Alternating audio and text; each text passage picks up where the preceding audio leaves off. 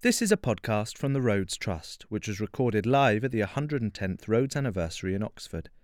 In this edition, David Ferreira, Nicholas Kristof, and Dr. Mark Suzman discuss fighting the world's fight against poverty. We're going to start off with a bit of a conversation, and then we're going to open it up to to everybody. And so uh, think of some good, tough questions to put us all on the spot, to put them on the spot, uh, and um, and then we'll take it from there. Um, but uh, first of all, let me um, let me just introduce. We'll each introduce ourselves. I'm Nicholas Kristof. I uh, Magdalen, 1981, um, journalist, and I got interested in these issues um, because of that wonderful Oxford vacation system. Since I was doing a, a, a BA, then um, you know the idea that you could study for eight weeks and then disappear off to, to Africa or India uh, for six weeks, um, and then try to earn a little bit of money writing about it. Uh, I just found that you know the idea you could actually get paid for this was extraordinary.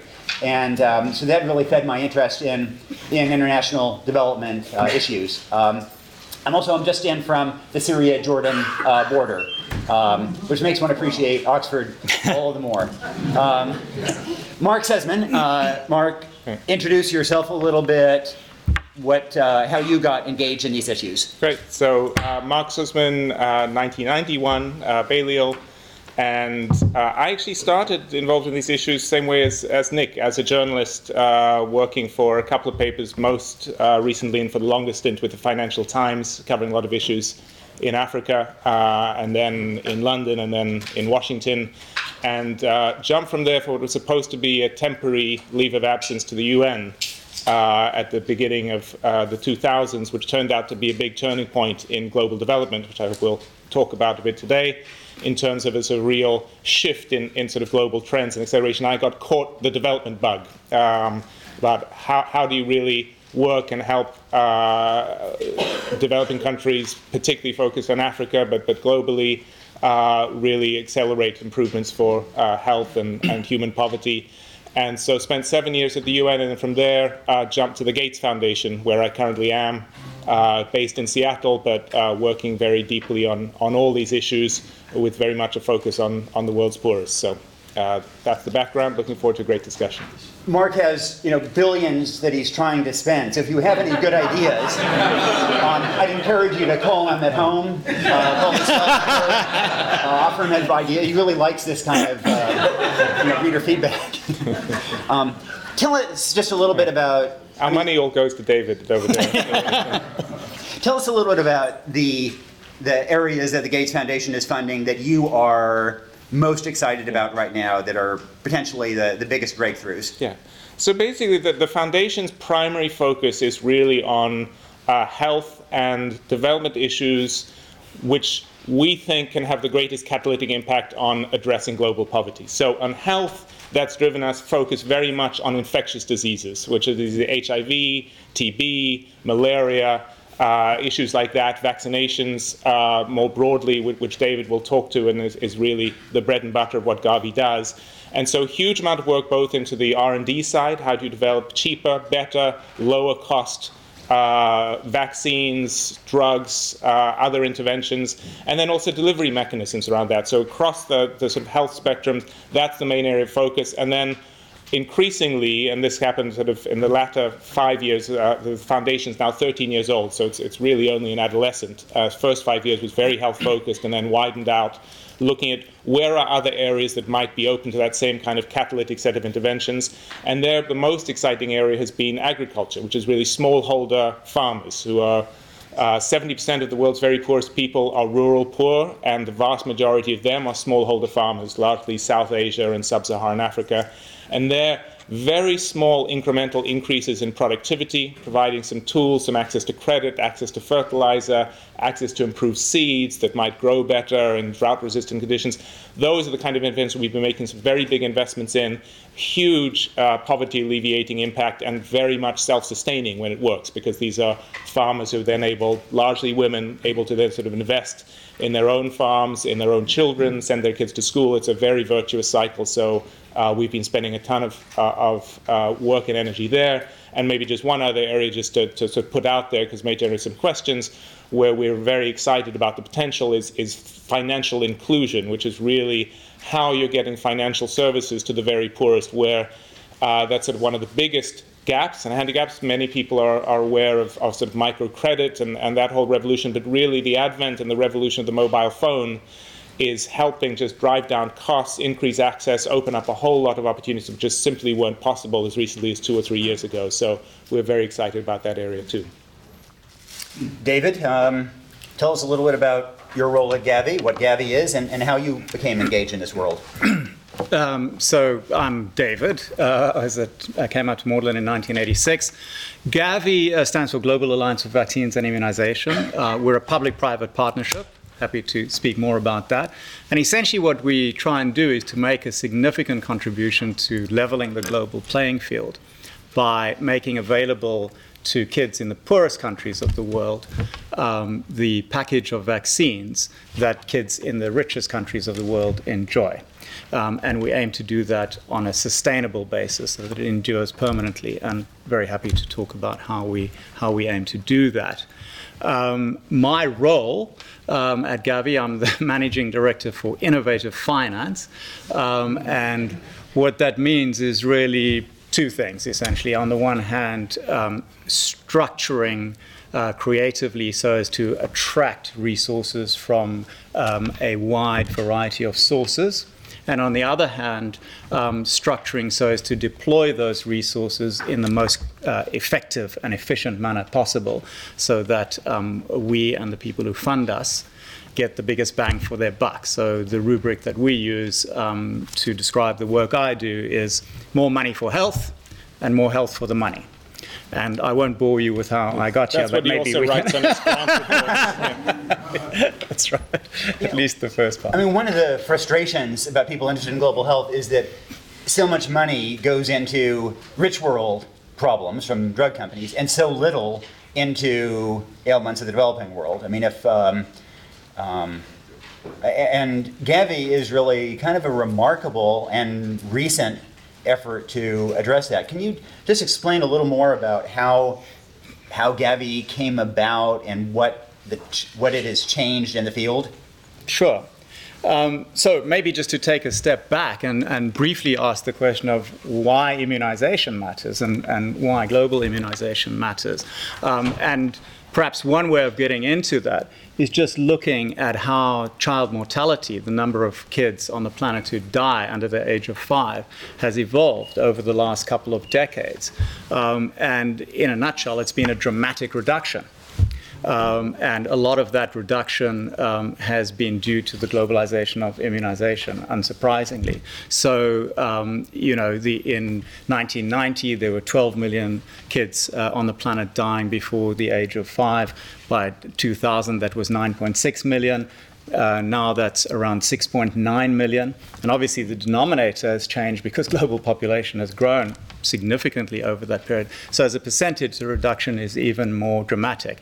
And the greatest burden of child mortality is in the poorest countries of the world. We work in the 73 poorest countries of the world, um, 60% of the planet's birth cohort, and that's where most of the burden of infant mortality is. And, you know, the sad reality is that much of that is preventable by you know, a cheap and effective technology, and these are senseless deaths that, that shouldn't occur. But in addition um, to, uh, to, to, to, saving a life and making sure that it, it, it, you know, the individual can continue to, to live, I mean, much of immunization is about quality of life, is about morbidity, is about the absence of disease, is about the absence of physical and mental defects, and the ability to go to school, and the ability to retain information, um, the ability to uh, you know not have your parents, particularly if you're in, in a poor environment, having to take time off, income generating time to look after you. So it has a significant effect um, ultimately um, on, as I say, leveling the playing field and on socio socioeconomic uh, development. And, and that's why, why immunization matters and why intuitively we all get our kids immunized. But that's why it matters from a global perspective. And, and, and, and, and, and as I say, there's a big success story there, but a lot of challenges remaining, which maybe we can talk about later. In ter- directly in terms of your question, uh, Nick, I mean, um, so as I said in, in my brief intro, we, we uh, you know, the, the, objective is to is to globalize something that, as you say, um, uh, you know, where you're talking about products and interventions that have traditionally been manufactured essentially for the rich world, but also to do that on a sustainable basis. Um, and so, um, in 2000, um, Gavi was established Bill Gates indeed was was one of the pioneers involved in that, uh, both from from a, a, thought process point of view, but also from a funding point of view. Um, and the idea was was essentially to bring all of the players together um, in, under one roof in order to uh, in order to address the challenge. So if you look at our board of directors, it is massive. we have 28 people on it, but it includes um, you know uh, vaccine industry. It includes developing countries, health ministers um, from Senegal, from Bangladesh, elsewhere. It includes uh, uh, rich countries that fund us. It include, includes the Bill and Melinda Gates Foundation, the WHO, UNICEF, the World Bank, research institutes, civil society, and it's a true public-private partnership. And the idea was to say, look at let's first of all focus on what happens in the vaccine industry. Um, and let's acknowledge that for many of the products that the vaccine industry, pharmaceutical industry brings to the market, in this case vaccines, um, the essential business model is one of, in relative terms, low volume and high margins. So let's find a way, um, but, and, but the, the prices that that produces are just not affordable for most countries in the world. So let's find a way to bring prices down um, in the countries that need those prices brought down, um, but in a way that works for industry and makes it sustainable. And so, you know, in a nutshell, w- over time, what we've worked with industry on is to create a pricing model that is tiered for different parts of the world, and the, the, prices that the countries that we work in have access to are very, very dramatically different, and we can talk about those compared to what, say, in the US we would pay on the, on the open market. But the corollary of that, the quid pro quo for that, has been to say, look, we will give you great certainty of demand, forecast the demand. We will give you great financial certainty over the purchases that we will make. And we'll give you long term commit- commitments to purchase from you so that you de risk de-risk the market for them. That's kind of one component. The second component is working with countries to make sure that we fund and that we assist them um, with partners to have the health systems, and in particular the immunization system, so clinics, cold chain, syringes, nurses, transport, to get vaccines out to where they, they need to be gotten.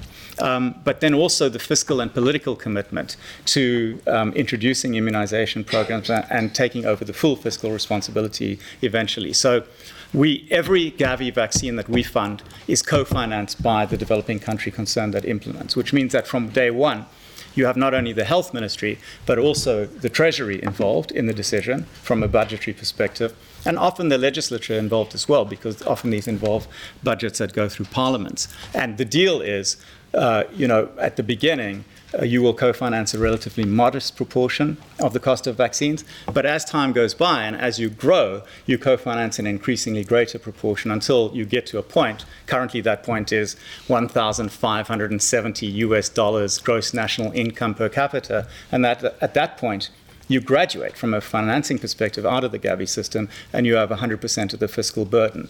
And then obviously the final component, though, is that in order to make this happen and to, and to roll out vaccines rapidly over the world and to take our share of the financing uh, responsibility, we need quite a lot of donor money to make that happen. And so currently we are spending around 1.6, 1.7 billion dollars a year um, to acquire vaccines you mentioned the progress in, um, in mortality, in child mortality, um, which is, is truly extraordinary. And just to kind of make it, um, you know, kind of real, I'm curious. I bet a bunch of you have, at one time or another, had malaria. How many people have had malaria here? Good, good Oxford crowd. It, uh, I, I hope you got it on Oxford vacations. And, and if you're studying international development, you should claim extra credit for getting malaria too. Um, the well, I mean, malaria, of course, is an area where there has already been tremendous progress in recent years, and um, I would have thought that it's plausible partly because of, uh, of your work, partly because of work on vaccines, that uh, 15 or 20 years from now, uh, it may not be completely eradicated, but as a major public health problem around the world, it will, it will be. Is that, is that Yeah. too optimistic? Probably, well, uh, the Gates Foundation were famous, or our co-chairs are famous for calling themselves impatient optimists. And a few years back, they uh, called at a panel for the eradication of malaria rather than the control of malaria, which was a rather controversial call at the time because it is seen as such a sort of impossible dream given the scale and uh, just challenges around malaria globally. That said, it is true, in, since 2000, malaria attributable deaths have dropped around 25%. That's a sort of 1.1 million odd deaths that would have happened on previous trajectories that didn't happen. The reason they didn't happen is better access to treatment, particularly better access to things like bed nets, uh, where there's been dramatic increases in distribution in the most endemic areas. Uh, but the fact is, there are challenges that some of those gains have been at risk. You get mosquitoes learn new biting patterns. So instead of biting at night, they start biting at dusk before the bed nets are there. Uh, you get uh, greater resistance. There is a resistance to the different kinds of drug combinations, uh, which is growing, particularly in some areas in Southeast Asia now, and you need to try and accelerate uh, to get ahead of that. There's been a lot of work done searching, uh, and we put in a, a large amount of money as the foundation into looking for a vaccine. And, and there's been a new product, uh, recent trial results uh, called RTSS, which has had, so unfortunately, the, the results are sort of right on the cusp. They're encouraging enough that there is some level of prevention that you think maybe we should keep going, but they're not so encouraging that it's really a comprehensive uh, breakthrough in the way that, that many of the other uh, vaccines that, that uh, Dave and Gavi work on uh, work on issues like sort of pneumonia or rotavirus, which causes diarrhea. So malaria is a really good example of both you know, the optimism of the progress is very real, the momentum is real, the way in which governments are taking it seriously is real, and then the impact that those improvements have on society is much more than just health averted. The, the productivity costs of malaria in endemic countries are huge because it's days off work, it's days not being able to uh, be in the field for children. Uh, it has a disproportionate impact on, on sort of health, ability to go to school, and so on. So this is a huge impact. Um, the trajectories are positive, but the challenges are still very, very real. And uh, we hope that there will be a, a, stronger vaccine candidate in the future, and we hope that there will be some other interventions. But it's it's a constant race. You're an impatient realist rather than an impatient optimist, maybe. Well, an optimist in that you know we. Uh, the bottom line is things have been getting dramatically better across a very wide range. I mean, David just gave you those child mortality statistics, which are stunning when you think about them. I mean, that drop is just enormous. Uh, many of you may be aware of these goals that were set at the UN in 2000, the Millennium Development Goals, which include a trajectory of reducing by two thirds child mortality from a baseline of 1990 to 2015, which is the coming deadline. And that seemed like an almost impossible number. And then, to the extent that there had been progress, people saying, well, it's, it's just progress in China, very important though that is, and huge amounts of, of impact. But actually, you have, as of the, the most recent statistics that came out, that countries like Ethiopia, with 90 million people, has just met that target.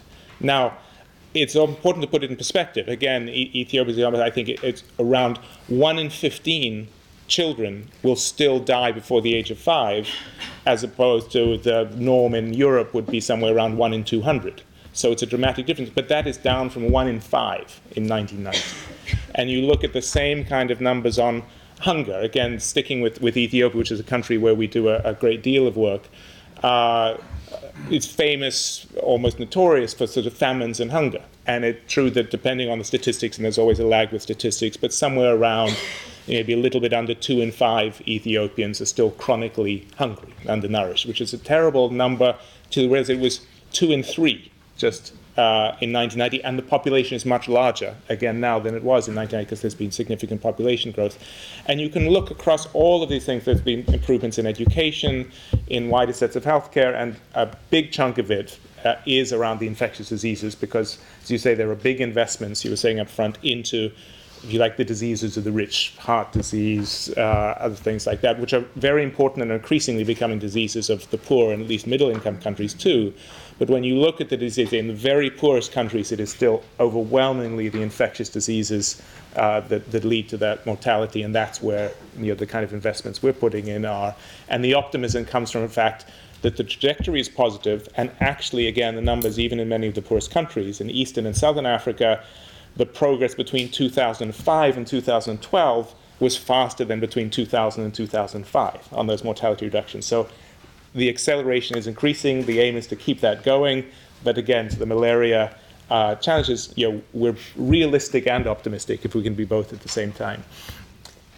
Let me um, ask you about failures of the humanitarian community, because uh, one can learn as much from failures as, as from successes. Um, in the context of this extraordinary improvement in child mortality in particular, and improvements in morbidity and nutrition and so on, um, what do you think are the big mistakes the humanitarian community has made?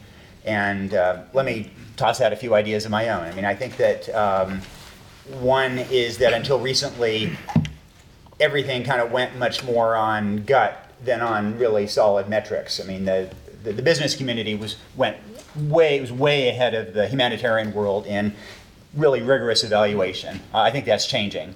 Um, a second is that I think the humanitarian world wasn't aware enough of insecurity and the way that uh, insecurity in one country can be contagious and spread through another. So in West Africa, you had problems in Liberia that caused the collapse of Sierra Leone as well, of Ivory Coast, uh, threatened Guinea, and so on. And in Rwanda, problems there, you know, eventually went not only on to Burundi, but but to um, to Congo itself, um, and, and and so on. I don't. And in that context, you can't when when you have warlords running around, you know, massacring clinics, then you just can't do health interventions. Um, and finally, I guess I'd say that I think the humanitarian world hasn't been very good at, at tooting its own horn.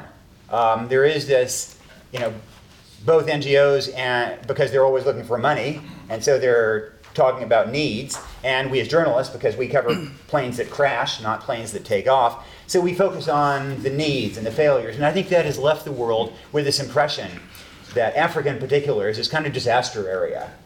And in fact, I do think that there's been this remarkable progress and that we need to do a better job figuring out how to acknowledge the needs while also really emphasizing this extraordinary narrative of success that is in the backdrop. And your thoughts about failures?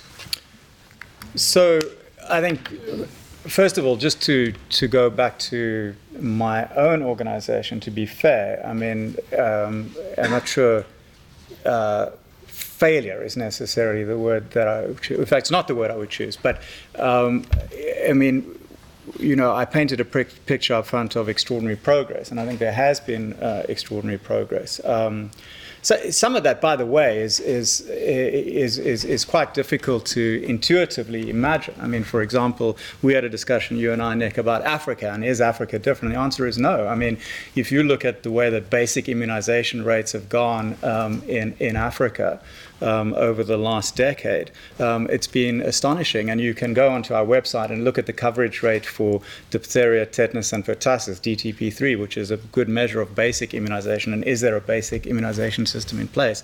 Um, and you'd be astonished by the number of countries um, who are at what is now the average in, in our world, in the 73 poorest countries of the world, which is 80%.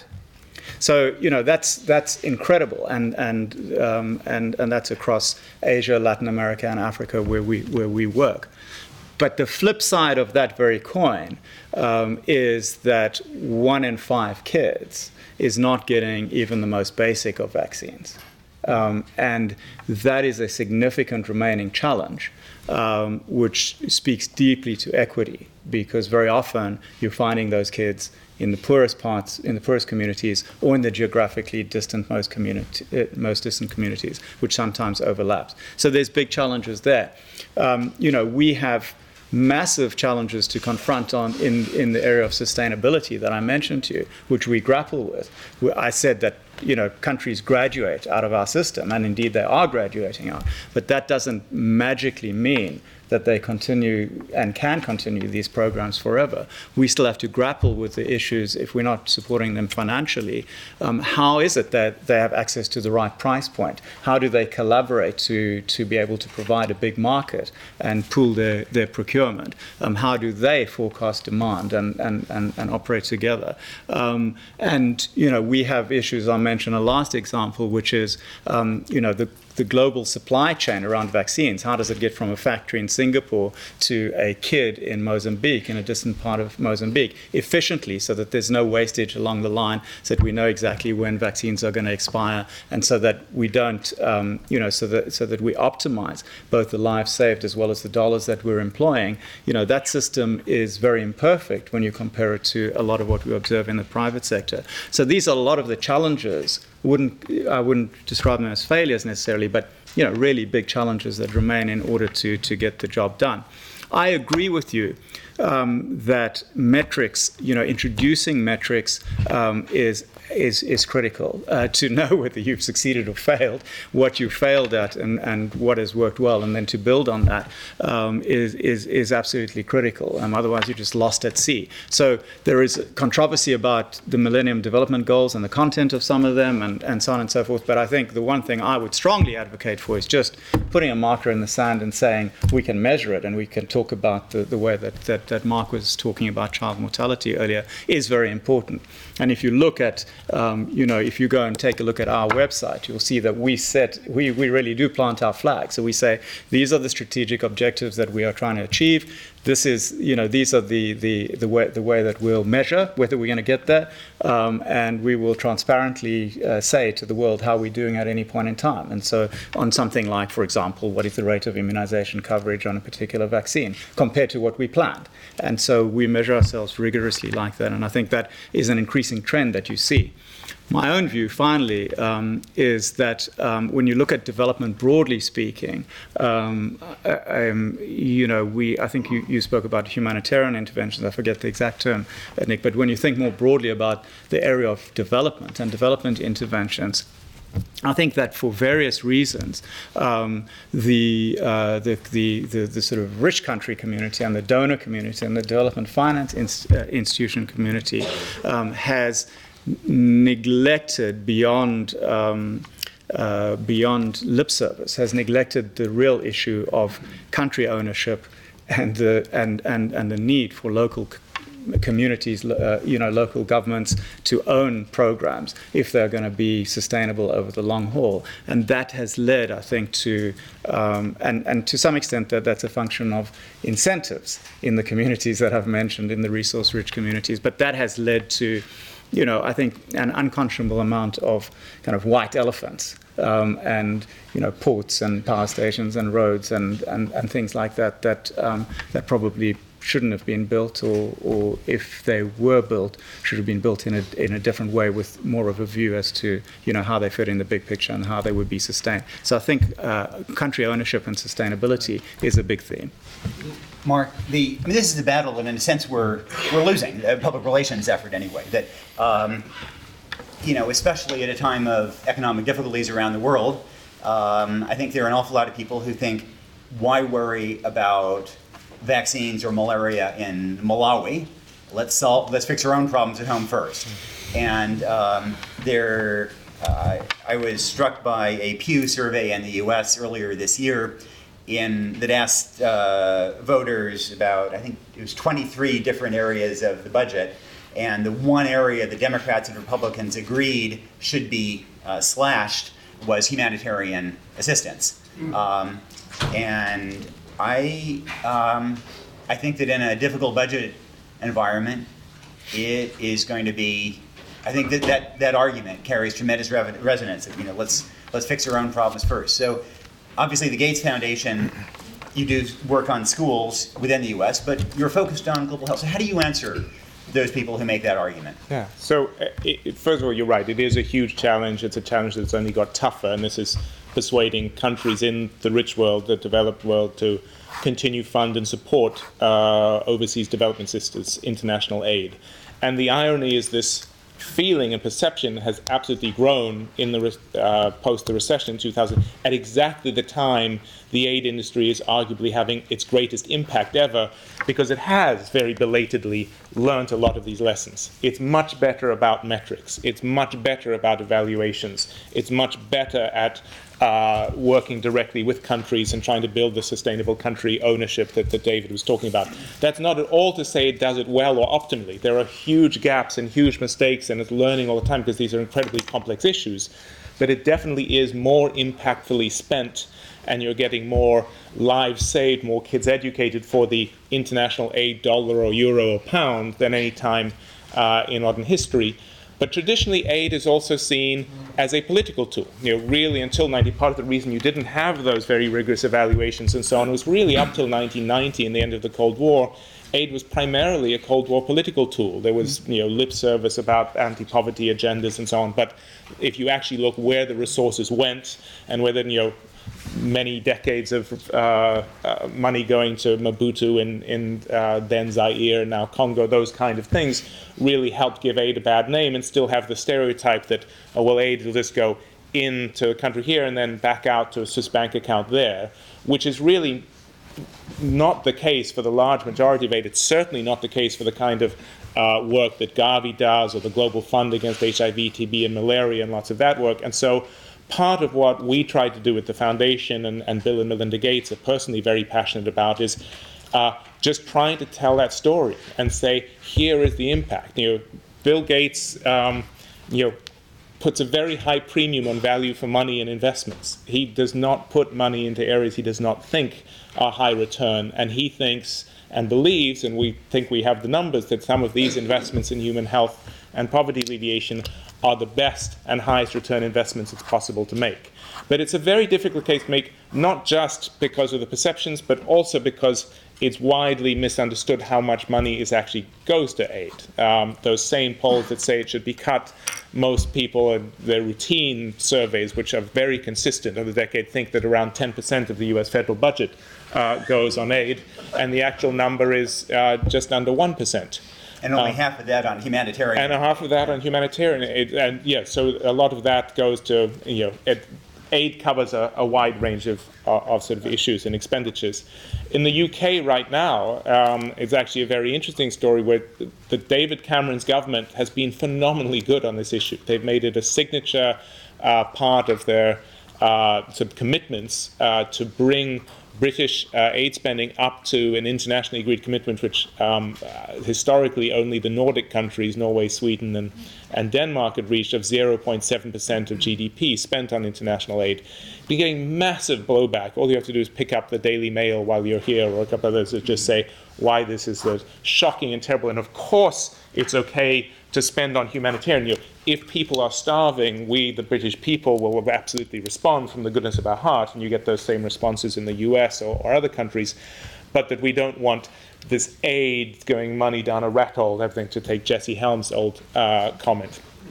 And it is a challenge because, going back to your original question, it some of the stereotypes of development and things that have exacerbated, particularly the image of whether it's Africa or the Haiti disaster, or it is that general public still do respond uh, pretty powerfully to humanitarian appeals. When you did have the Haiti earthquake, there was a tremendous uh, response from the American public around it. And so that's still what generates uh, people willing to put uh, their hand in their, their wallet and give money directly or say we can have some taxpayer money. But then the actual development taking place, what we were talking about, those child mortality uh, statistics, but writ large across a range of development indicators, are what helps build the resilience within these societies that they're not going to need aid in the future. And that's the issue that's not fully understood. It's a difficult story to tell, but it's like the narrative I was talking earlier around agriculture and how it can become self sustaining and generate its own momentum. And that is exactly what's happening in large chunks of the developing world. And it's really important that that money not dry up now. But it's a, it's a tough uphill fight, no question. Can, um, you know, I'm sure that a lot of you folks are writing checks at the end of the year, kind of wondering whether it's effective or not. I wonder if, you know, you guys are in the business of giving away money or spending it. What guidance do you have for um, any of us um, I guess after we've written our check to the Rhodes Trust, maybe, um, um, about. I mean, I'm not so much asking for a particular organization to give to or even a particular cause, but what mistakes do people make that kind of that, that just drive you up the wall, or what should we be thinking about when we're making our own charitable donations? Yeah. Well, you know, the, the, way we operate obviously is as a grant, a, large-scale grant giver to organizations um, that both do some of the research work, but uh, some of that delivery work. What you're looking for, again, is just sort of general transparency in the company. Are they very open about where the resources are going? Uh, are there metrics of the measurability uh, of impact? How are they assessing it? What are the ratios of, of sort of overhead costs versus implementation costs? So there's some very good tools out there that, that help look and assess that. Um, again, increasingly, what we're interested in, and, and it's, it's, a very challenging. I mean, when we go back to evaluation, we do this as a grant giver all the time, and, and actually we, we get a, num- a lot of grief from some of our grantees, uh, of course not, not Gavi, but about that we're sometimes overly rigorous and our grants process can be incredibly painful because we're trying to map out what are the milestones in year one or year two or year three that we think would be satisfactory outcomes for the return of dollar to help trigger subsequent year payments. And it is complex and, and cumbersome because it's not a sort of simple equation. You put money in, you get these human outcomes out the other end and we're always learning and we're always seeking to recalibrate it. But really, what you're trying to get is organizations that are you know, honest about the challenges, open. You can see it in their annual reports and their websites and some of the other uh, issues. Uh, and and are constantly trying to learn. It's uh, and in terms of what the issues are, I think everyone has particular issues they're they're passionate about. As as you say, I'm sure while we're here, the Rhodes Trust and the, the Mandela Rhodes Foundation would both be uh, good sources, but there, there, are many, many others. Yeah, I think it's it's. I think that's right. It's entirely dependent. I think Nick on your on your motivation, and you know I think there's a there's a always a place for just looking after your neighbor. And when you talk about the humanitarian relief or disaster relief um, type of, of situations, I think that's what applies there. But equally, you may be interested in a school in your own backyard or a clinic in your own backyard. Um, you know what what we uh, wrestle with, you know, and, and, and one of the things, particularly from my perch at Gavi, that I'm most interested in, is how to make different sources of capital that are often at different scale, with different motivations, um, and that come associated with different skills, sing together in harmony, um, so that um, you know the whole is greater than the sum of the parts. And so we have although, you know, as I said, I mean, we're, we're operating at the scale of, of, of billions. We have individual donors. Um, sometimes we give relatively modest amounts. Um, we have corporate donors. We have, um, you know, J.P. Morgan, Vodafone, Anglo American, um, and you know, in those cases, what we are trying to find is an alignment of interest and an, and an, alignment of, of motivations, and you know, trying to make sure that someone who comes in and says, "But you know, what difference can I make? What difference can I, my dollar make?"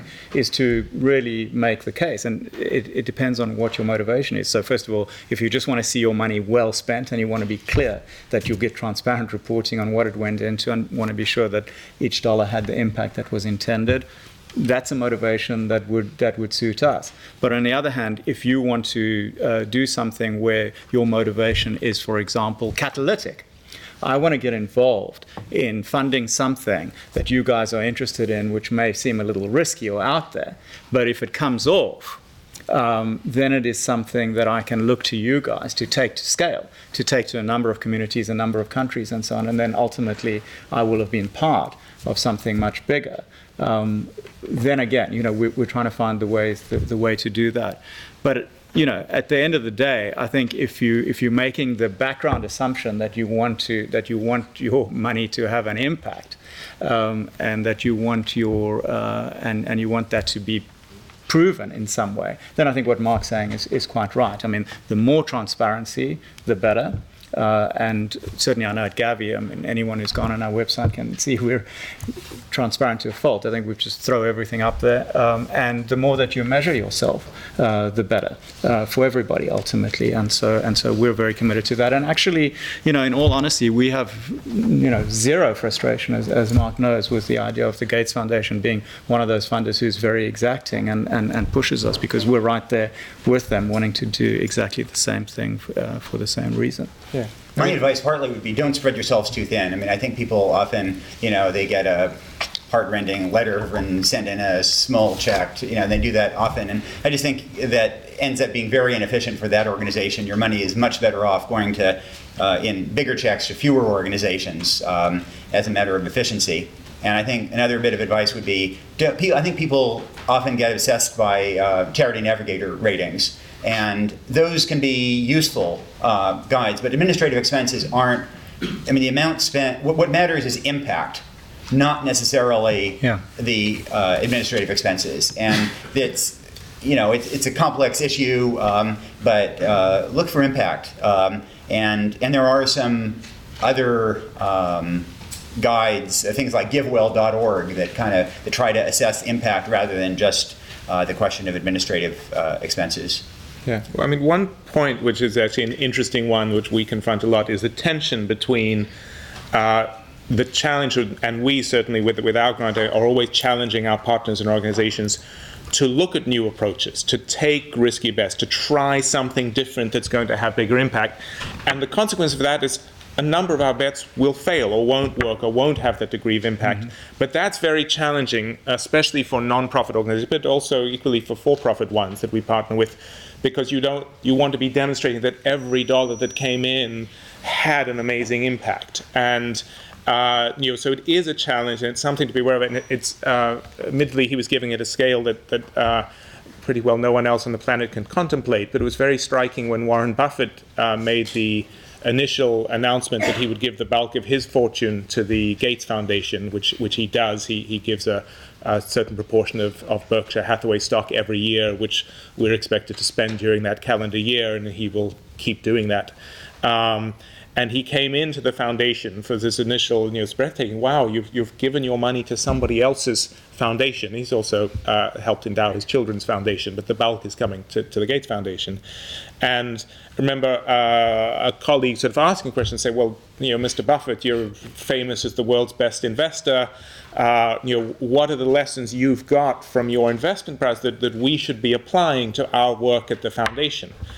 And he looked at me and said, you really shouldn't be. Said, because when I make an investment, it's a very, very sure bet. I've done my due diligence. I feel very confident and very comfortable about the impact of my investment, and that's what I do. But for philanthropy and the money that I'm giving you, you're dealing with nutty, uh, thorny problems which are very, very difficult. And using a baseball, if you're not swinging and missing two thirds of the time, you're not you're not trying hard enough. If I wanted just high impact and return, I would build the world's best park outside my house. And I know I could make that meticulous. That's not what I'm looking for. I'm looking for you guys to grapple with these really tough issues. And I'm very comfortable with failure because I hope that will breed success. And that is a tension that, that definitely runs through the industry. I'd like to um, open it up to other people for questions, uh, comments. Way in the back. Uh, Reed, 1960. It's a more general question. Um, I mean, it's so desirable what we are hearing in terms of the vaccinations of, of young children. Um, and so I, hope my comment isn't, isn't uh, brutal in any sense. That means an increase in population. Um, and that in itself is an effect of doing something very worthwhile, saving lives.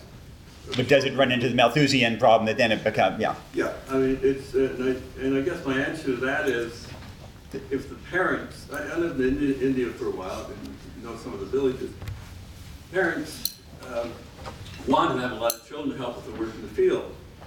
If their perception is, I still going to have the same number of children as I had before, even though three of my five children are still alive at 10, then that is a very difficult mathematical equation to work out. And so Yeah. my question is, um, can you, or would you, or is it within your horizon to tie what you are doing into birth control for the women? Well, uh, yeah, very straightforward answer is uh, yes. And in fact, family planning is one of, and I, I should have mentioned up front, one of the biggest areas of focus uh, for the foundation and a particular passion of, of Melinda Gates's. And in fact, the, the whole area of family planning is an interesting one because uh, it's one that got relatively neglected uh, globally uh, from around the mid 80s. Paradoxically, almost a victim of success of some of the big conferences, uh, the, the Cairo conference and the Beijing Women's Conference, and, and some of that. And it got very politicized. Um, the whole issue of family planning, reproductive health, certainly in the United States, is, is a thorny political issue. It cuts across uh, personal religious issues. And uh, the same kind of thing we were talking about drugs. There was a real drying up of investments in new types of family planning products that might be accessible uh, or affordable uh, for many of the world's poorest. And the interesting thing on family planning is with the demand, uh, exactly what you're talking about. There's, there's a combination of um, as children survive and as families see their children more likely to survive, they do start to have fewer children. There's no question there's a lag, but this has happened. Uh, you know, there, there's very strong demographic evidence across a, a very wide range of societies that as that visibility happens, the number of, of children uh, families have goes way down. The investments they are able to put in the surviving children go way up. What you do have and this idea is a kind of demographic bulge because as you're getting those improvements in child mortality, there's still a time lag effect. You need to have enough families seeing that impact around them, understanding that your children are likely to survive. And done right, what that can trigger is then a demographic dividend in the phrase that you, what you have is a cohort coming through a larger, which if it's done at a time and in societies that are starting to generate the kind of economic growth and opportunities that uh, you know certainly a lot of, of Southeast Asia and, and East Asia went through exactly that uh, process in the 50s and 60s, and some countries like Indonesia and others a little later in the 80s and 90s. We're starting to see some of that in Africa. Uh, but there are wide divergences. There's, there's no question that a country like Niger, where I think it's still uh, average of around seven children or six children, it's, it's come down a bit, but it's still very high, uh, but I think it's the highest in the world, is, you know, that is a real challenge. But absolutely, the combination of family planning and accessibility to family planning, because there is huge unmet demand, and particularly among women, because it is key to get that, both the, the education and the access for the women uh, then you do start seeing those positive effects, and you, you want to do both at the same time. I would just add that I mean I think there's a perception that family planning is about you know is about condoms or IUDs or uh, injectables this kind of thing and obviously you need those commodities but educating girls has a huge impact on on fertility rates and um, it um, it may well be that you get I mean, there's some debate about this, but it may well be that you get more bang for the buck on to- the total fertility rate through girls' education than you do through um, family planning uh, programs. It's, I mean, you, you obviously need both to some degree, but um, um, yes. You, you all talked about the importance of working with the governments in these various countries. Uh, it's important that they buy in and eventually graduate. But the, many of the countries you're talking about are perhaps dictatorships or semi-dictatorships or are plagued by great political instability. Uh, there's ample evidence of that. So how, in the face of political instability, corruption perhaps, do you deal with these governments, get them to buy in, ensure that the funds and the programs you administer uh, are done the right way? Right.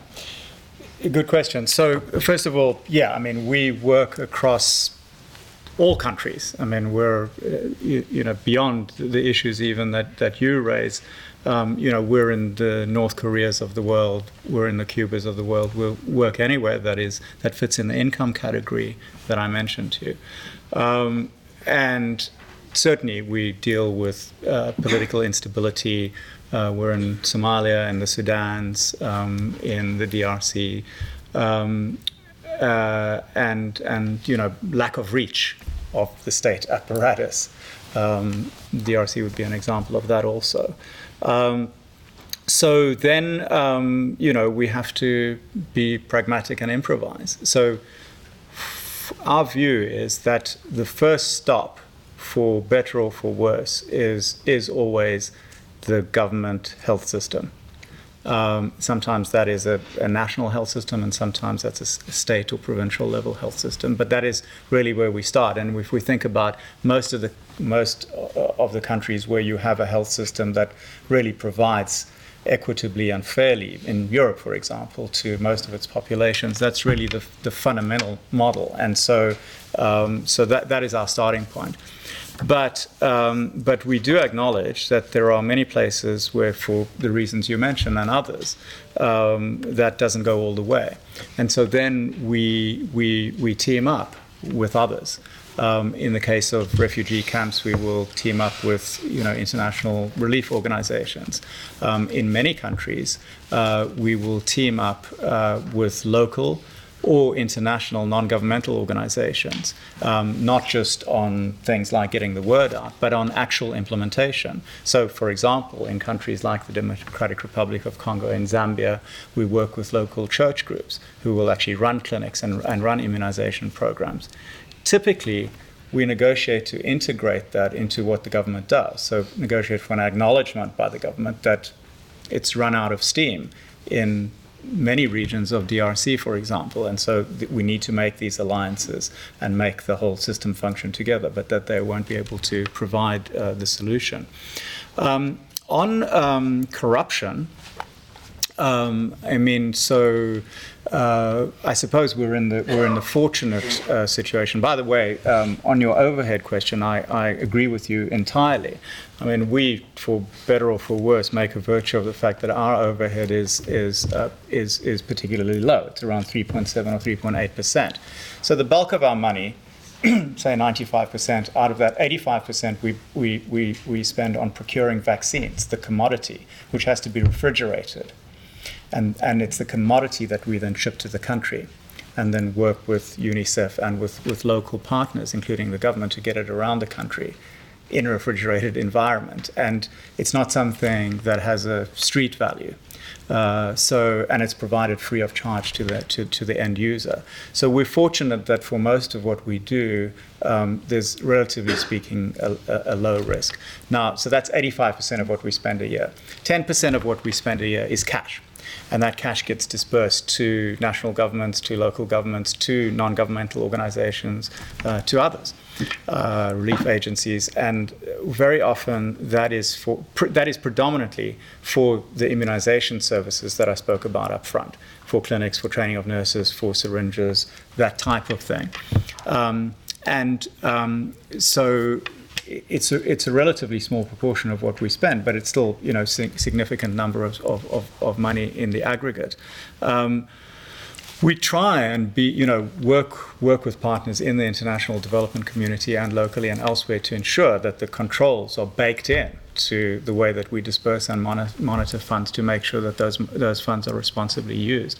Um, and by and large, that is successful. But from time to time, some of that money is um, either innocently, actually, or not so in- innocently misused. Um, innocently is, you know, I thought this was a uh, was a medical expenditure that qualified, and it just doesn't happen to. Not so innocently is other stuff, and then we go after it. Uh, we will, and then at that point, we will st- we will not disperse any more cash into that country um, we will um, we will continue to fund to, to, to, ship vaccines, but will not disperse any more cash until the money has been repaid um, and until we fix the problem that was underlying it. And what's more, we do all of this transparently. So again, if you go to our website, we come out at the earliest possible moment. We tell you exactly what's going on in which country and what we're doing about it, um, and we just we shine a bright light on it. Yeah, I mean, maybe just a point to add to that. I think vaccines is one of the areas that you know, can actually operate even in war zone refugee camps and also that, that you know often you do use and, and Gavi and others partner with uh, NGOs, with uh, UNICEF does a great deal. If, if, the systems aren't working, there are alternative models. They're not as sustainable. Obviously, the, the long term vision of success is a stronger and more robust primary healthcare system, which tends to be very difficult to build. Uh, in, in sort of our general work as the foundation and the foundation's directors, or w- when we give to an organization like Gavi or the Global Fund, they operate multilaterally in the way that David talks about. When we give directly or, or we work with organizations work about, we tend almost by default and now increasingly by design to go into places where there is political space and opening because that's where you get the momentum. You know, we're not really a foundation based in Seattle isn't in a position to sort of kick doors open or do things differently, but uh, when there is, and to Nick's original uh, question around humanitarian uh, issues, it's true so much of it is about political will and political commitment. And so, if you take an example of uh, the state of Bihar in India, which is the poorest state in India, 90 million people with uh, demographics and indicators that are actually worse than, than Ethiopia's, uh, there they had a long track record of, of sort of dismal development failures. And then, uh, about five years ago, a new chief minister, Nitish Kumar, was. Uh, it had always been a very sort of ethnic uh, politicized, sort of fairly corrupt system. And he came in as a technocrat saying, I want to come in and really try and transform some of these things and was looking around for partners, came to us and said, would we be willing to be uh, develop a partnership, uh, which we then have a range of other half a dozen partners on the ground to start transforming, uh, working to try and transform some of these things at scale.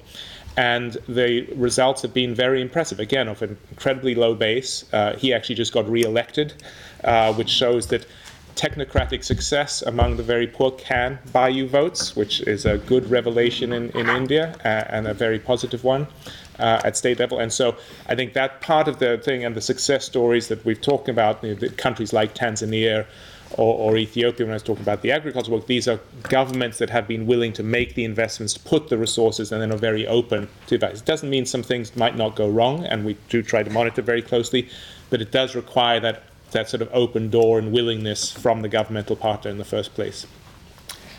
I am afraid that we are out of time. I was hmm. actually uh, deceived a little bit by that clock, uh, and then all of a sudden my watch beeped at me to say it's five. Um, but uh, so I'm sorry about that. Um, I'd uh, like to uh, present uh, Mark and David with notebooks from the Rhodes Trust to jot